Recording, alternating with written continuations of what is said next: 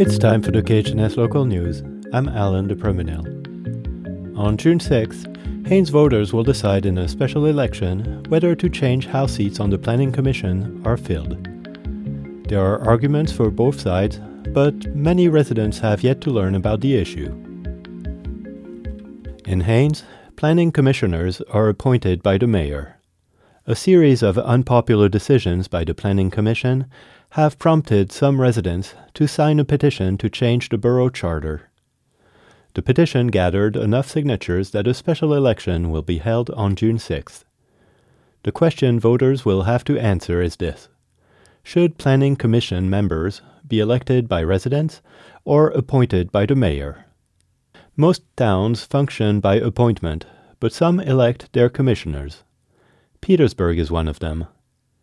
Petersburg Borough Clerk Deborah Thompson says the system works smoothly and doesn't cost the borough any more than the appointment system would. I'm used to having them on the ballot because most of our boards are actually elected. Haines resident Tom Morphet put forward the initiative to bring the issue to a vote. He says it's really about accountability. The Planning Commission has made decisions that are way out of whack with, I think, what the general public or an elected Planning Commission uh, would do. Morphet cites a decision by the Commission this winter to approve a heliport in the Chilkat Valley. Five different entities appealed, and the elected borough assembly overturned the decision. In recent weeks, the Planning Commission approved another heliport in the valley, this one even closer to residences. So there's no heliports downtown, but they're all up in the valley where people obviously are not being represented well.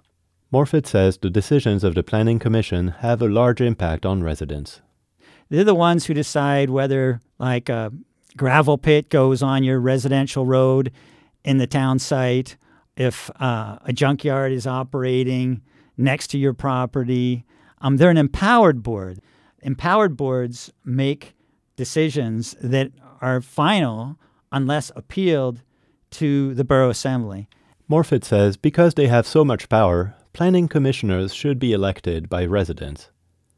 Diana Lapham holds a seat on the planning commission.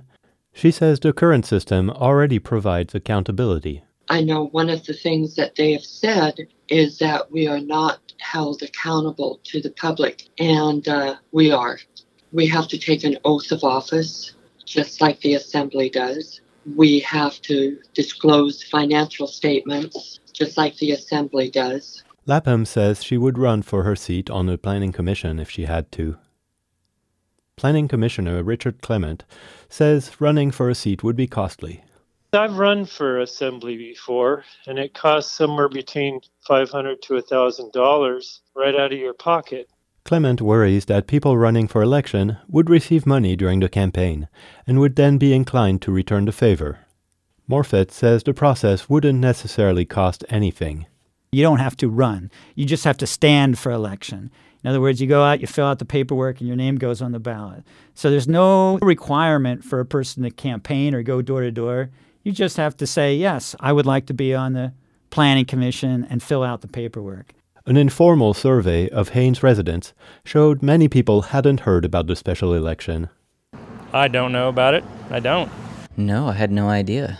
I was not aware that there was a special election coming up. Um, definitely need to start doing my homework to prepare for that. Others had given it some thought already.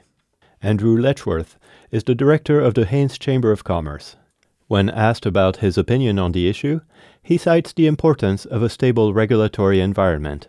Reason why they're appointed is because you got to know code and you got to understand why the rules are there and what the rules are so that you can have consistency for business owners. So, on behalf of the Chamber of Commerce, like one of the things we want to see is we want to make sure that code is stable, that business owners can depend on it, that they don't have to worry about it changing based on someone's opinion or on the feeling of the people that got them elected. Mario Benassi lives in the Chilkat Valley.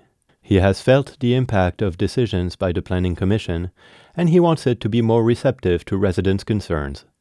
Interesting that we actually are forced to have an election like this just because we're not getting a fair and balanced, you know, process in the planning commission, you know. It's like they're not really listening to the community and the community is not all one-sided. You know, it's it, there's two sides, and so we should have representing the community people on both sides of an issue, and we're just not seeing that right now. Early voting is now open at the borough offices. As of Thursday afternoon, 48 people had cast a ballot. Absentee voting is available by mail and electronically. The special election will be held at the ANB Hall in town and at the Klehini Fire Hall on Tuesday, June 6th. The polls will close at 8 p.m. That's it for the KHNS local news. I'm Alan de You can find this story and learn how to access the KHNS news as a podcast at khns.org slash news. This is KHNS, Haines, Skagway, and Klukwan at 102.3 and translator K220BK Skagway, Alaska at 91.9.